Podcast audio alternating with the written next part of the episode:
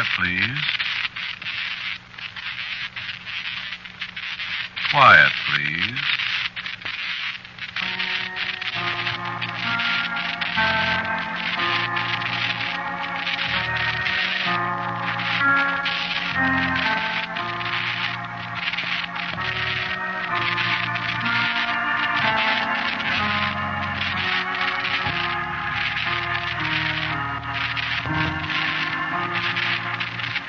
Broadcasting System presents Quiet Please, which is written and directed by Willis Cooper and which features Ernest Chappell.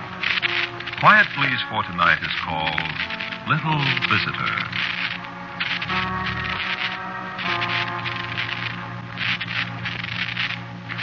All I know is there was a train wreck.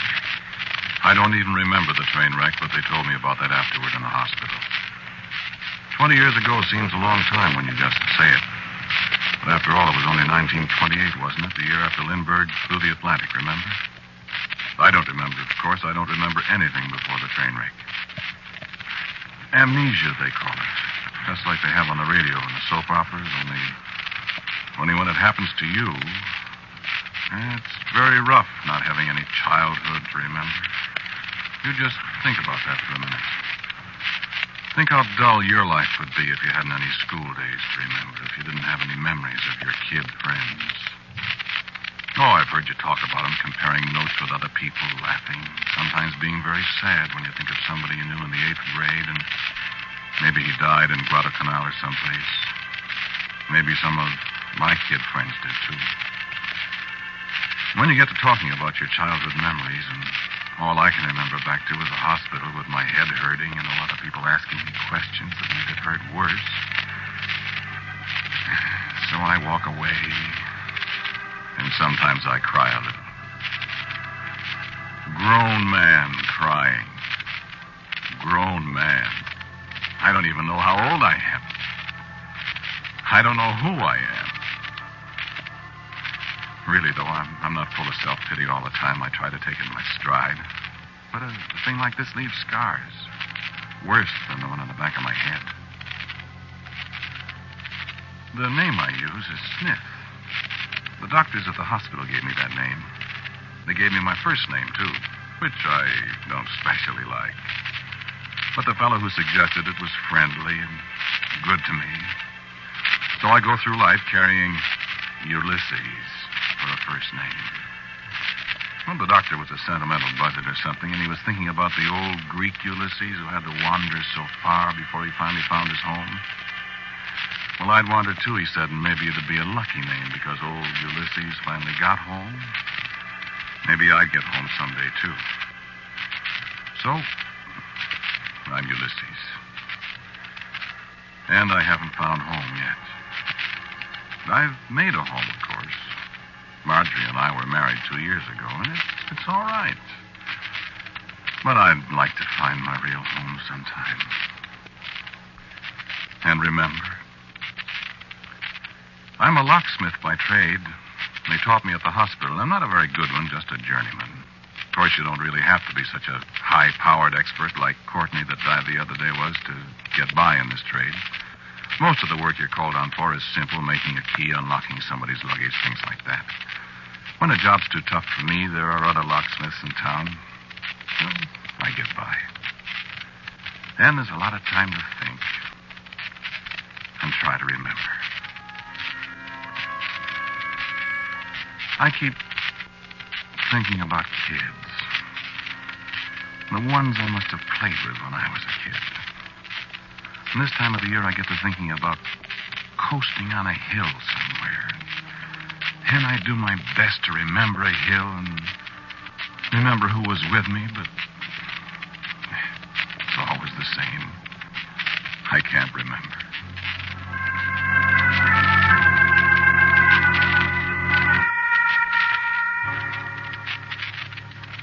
Last Thursday night, I was working in the shop on a late job. A fellow left a, a little safe with me. He'd lost the combination. He wasn't sure what was inside it, and he was going away and wanted to get it open. So I put in a little overtime. Fellow said he didn't mind paying for it. So I was all alone. It was close to 12, and I was pretty tired. A long day. I thought I heard somebody at the door, and I looked around. There wasn't anybody. I looked at the clock then and saw what time it was, and the safe had turned stubborn on me, so I decided to call it a day. I knew Marjorie would be having fits anyway at me being at the shop so late. I was just slipping into my coat when the door opened. Yeah, sure it was locked. But it opened. And there was a kid standing in the doorway, grinning at me. Hi. How'd you get that door open, son? Just opened. Why, I locked it. It opened. What you doing? Well, what are you doing this time of night? Nothing. Hadn't you better be home? Nah. Your mother will be looking for you. I haven't got any mother. And your father. I haven't got any father either. But you get along home. What you doing? I was trying to open the safe. Scram now. Is it full of money? I don't know what's in it. Go on, beat it, son. I'm going to turn out the lights and close up. All right. Want me to walk down the corner someplace with you? Which way you going? That way. Nah, I don't go that way. Well, you get along home. Okay. So long.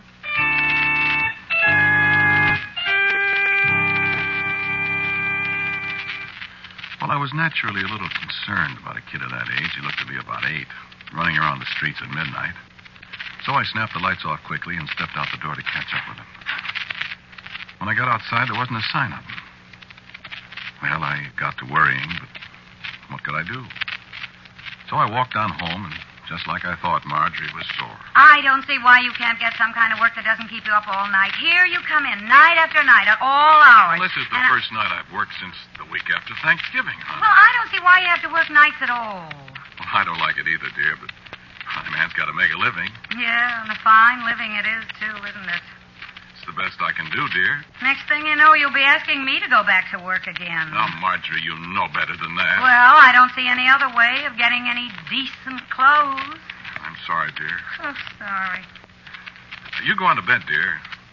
Did you leave me anything to eat? I went to the restaurant. Oh, that's fine, dear. Did you have a good supper? If you think I'm going to stand around and cook and slave for you all day long and then half the night on top of that, well, you've got another thing coming. Of course, dear. Uh, uh, you know, the funniest thing happened tonight. Yeah, for instance. Well, I was just getting ready to come home, and a little boy opened the door. Sure, it wasn't a little girl about uh, 18. It was a little boy, Oh. about eight years old. Well, what did he want? Nothing. He just stood there a minute. Oh, you'd think people could keep their brats off the streets. Yeah, that, that's what I thought. You know, he was the strangest kid, Marge. How? Well, I'm I'm not sure. Well, make up your mind. Well, he the clothes he wore they were, uh, you know, kind of old-fashioned. Oh, how would you know? That's right, Marjorie. I wouldn't know. I don't ever remember seeing any old-fashioned clothes. But I've seen pictures of him, I guess, uh, or something. Anyway, he didn't look like other kids. Oh, you and your kids. That's all you think about. I wish we had a kid. Well, I'm glad we haven't. One big lummox around here is plenty. There's a can of salmon in the cupboard. I'm going to bed. I don't like salmon very well, but uh, don't get me wrong. I love Marjorie. I know it's tough on her being married to a guy that just barely gets by at his trade, and I make allowances. Only I, I wish she'd be sweet just once in a while, like she used to be when we were first married. I couldn't get that kid off my mind. I went to sleep and dreamed about him. I guess it was the salmon. I dreamed about him getting run over by a streetcar or falling in that ditch they're digging down to the powerhouse. Sound like an old woman, don't I?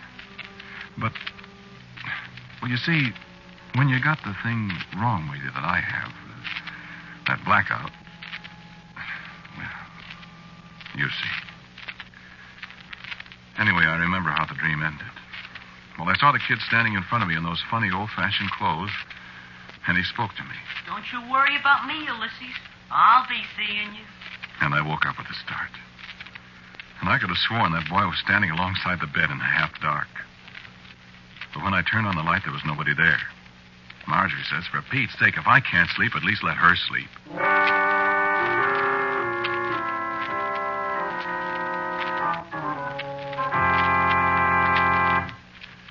That was on a Thursday. I got to thinking the next morning about the boy. The way he seemed so real in my dream. But he didn't show up. And I guess I wasn't very surprised at that. The safe turned out to be a much tougher job than I expected, and I couldn't pry it open. I worked till about 10, and I know now why I did.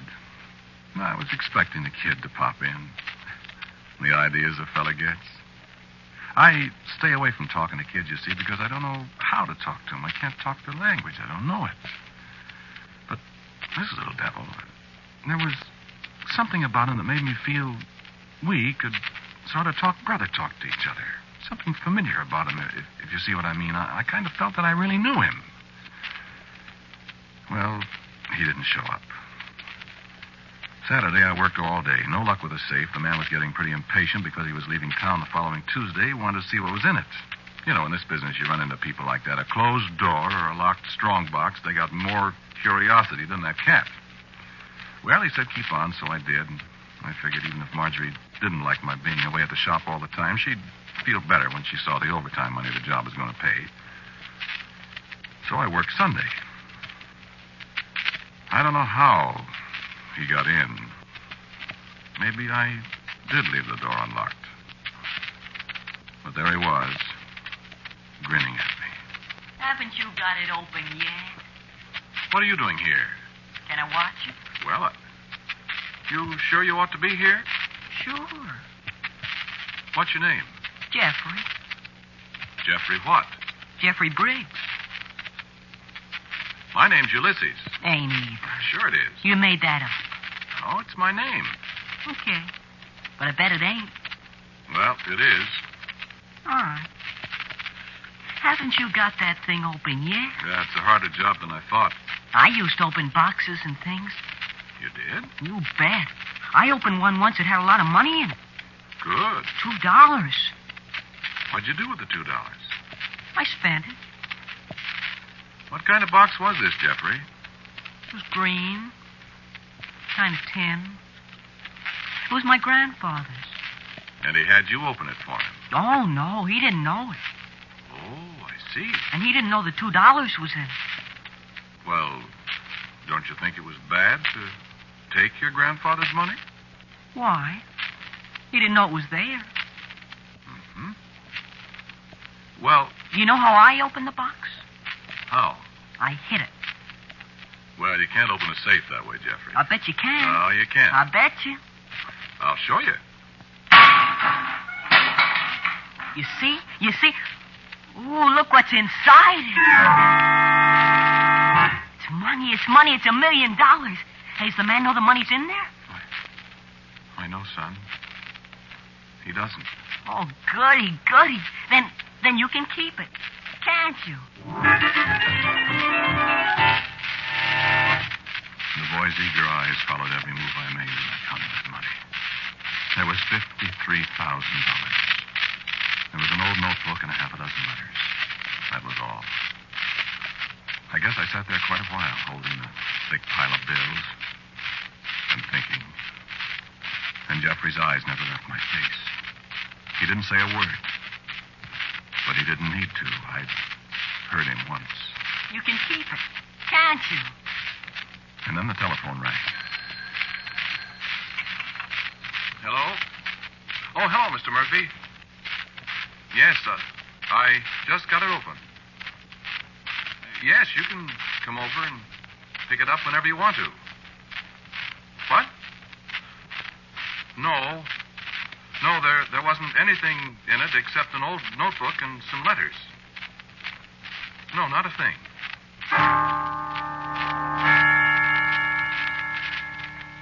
And then I put down the phone. And I turned back to Jeffrey. Jeffrey wasn't there. But from somewhere, not far away, I heard him laughing. Fit to kill.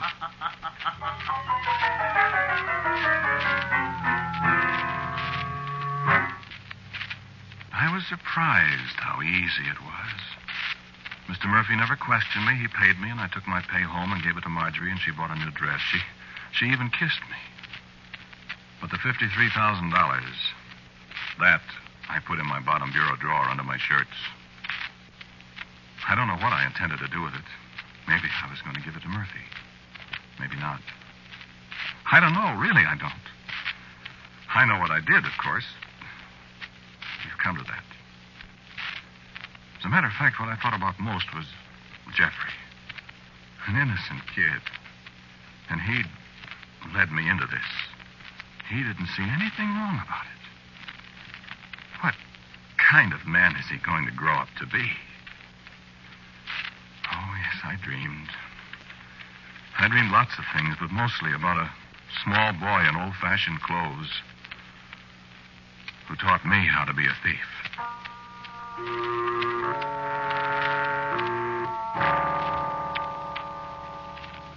Jeffrey didn't come to the shop again. And it was the following Wednesday, last Wednesday, that I discovered the money was gone.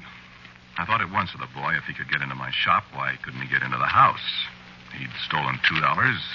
What I'd taken was just more money to him. But I discovered what had become of the money. At breakfast. I think you ought to have some new uh, shirts, Ulysses. Then my heart nearly stopped. That was all she said. That was all, but it was enough. I don't think my face gave me away. Or maybe it did because she said one more thing just as I was leaving. Is there a reward for stolen money, Ulysses? So it was Marjorie, of course. And I knew what would happen. Whatever Marjorie's fault, she was honest, straight laced, fiercely honest. She wouldn't hesitate a moment to turn me in if she thought I'd stolen.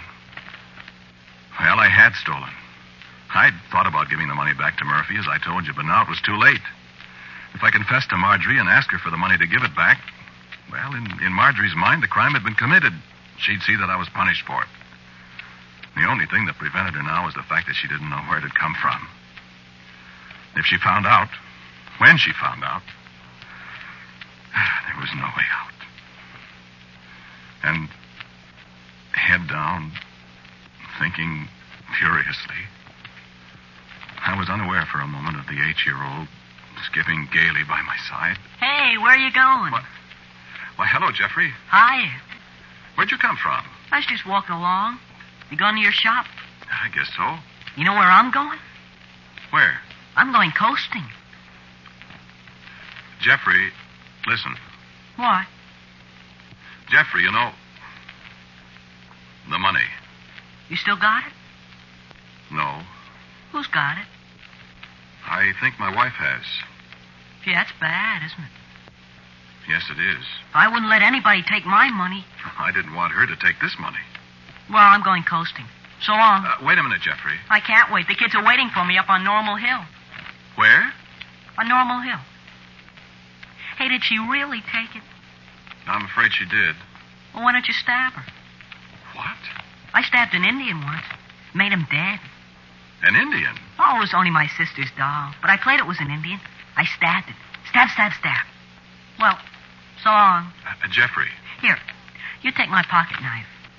Well, what for? In case you want to stab her. It'll make her dead. Goodbye. Jeffrey. Uh, wait. I'll see you up on Normal Hill, huh?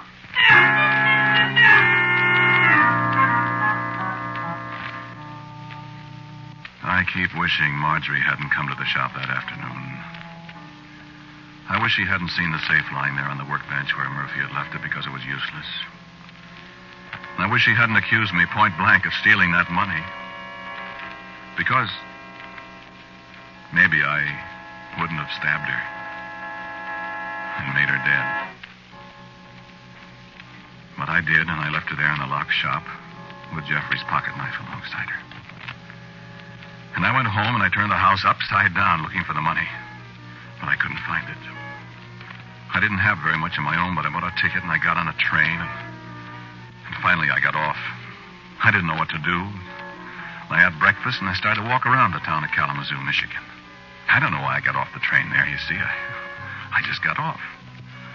I walked down Portage Street and that name seemed so familiar. I saw a man crossing a street, and I said to myself, that man's name is Harry Oswald. How did I know that? I walked along a lot of streets, and then I was on a street called Davis Street, and kids were coasting down a big high hill on the other side of the street, and I felt funny all of a sudden. I called to one of the kids, and I said, Hey, kid, what's the name of that hill? And the kid came closer. And it was Jeffrey. And he said, Hi, mister. You came home, huh? and I said again, What's the name of that hill? Well, that's Normal Hill, mister. Where I said I'd meet you. Don't you remember? I turned away, and suddenly everything was familiar to me. I knew where I was. I remembered Normal Hill, and the West Street Hill where we used to go sometimes, and riding a bobsled hitched down to Britt McElroy's old reel. And I turned and walked up the steps of a house there on Davis Street, and I opened the door and I said, Hello, Aunt Nellie. And Aunt Nellie jumped up and spilled her crocheting on the floor, and she said just what I knew she was going to say. Why, Jeffrey Briggs, you haven't changed a particle. And then she fainted. Well, it took a lot of explanation how I'd lost my memory and all that. And she told me about. The time you broke open your grandfather's strong box. And about the other time. When you stabbed your sister's doll and came and told us you'd made her dead. And we had a nice visit together. And then I came away. Yes, I'm going back and give myself up. What else can I do? Aunt Nellie had never know that Ulysses Smith was once. I. I said I'd wondered what kind of a man little Jeffrey would grow up to be. Well, you know now. He grew up to be a thief and a murderer. I guess I'm the only man in the world and was haunted by himself.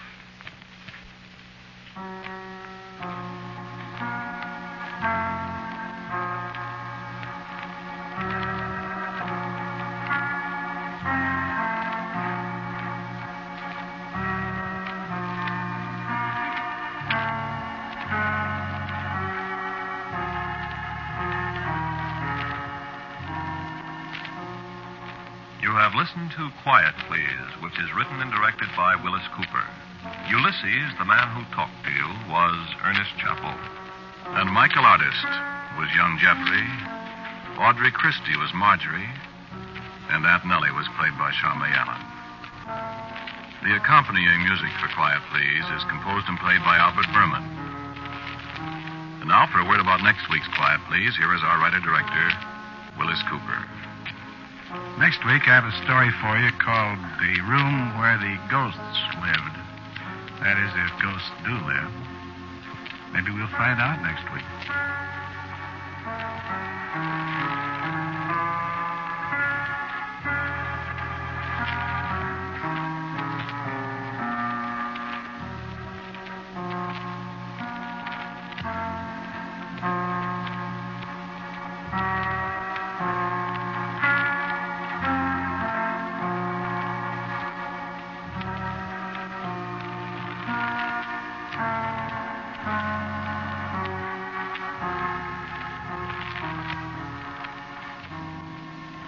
And so, until next week at this time, I am quietly yours, Ernest Chappell. Quiet Please comes to you from New York. This is the Mutual Broadcasting System. Stay with us for And Now with John Gambling, which follows station identification. Leading personalities of the Republican Party will hold a national radio rally over WOR at half past 11 tonight. Republican plans for 1948 will be discussed by Senator Robert A. Taft, Speaker of the House Joseph Martin, Jr., and many others. Hear the National Republican Radio Rally tonight at half past 11. WOR, New York.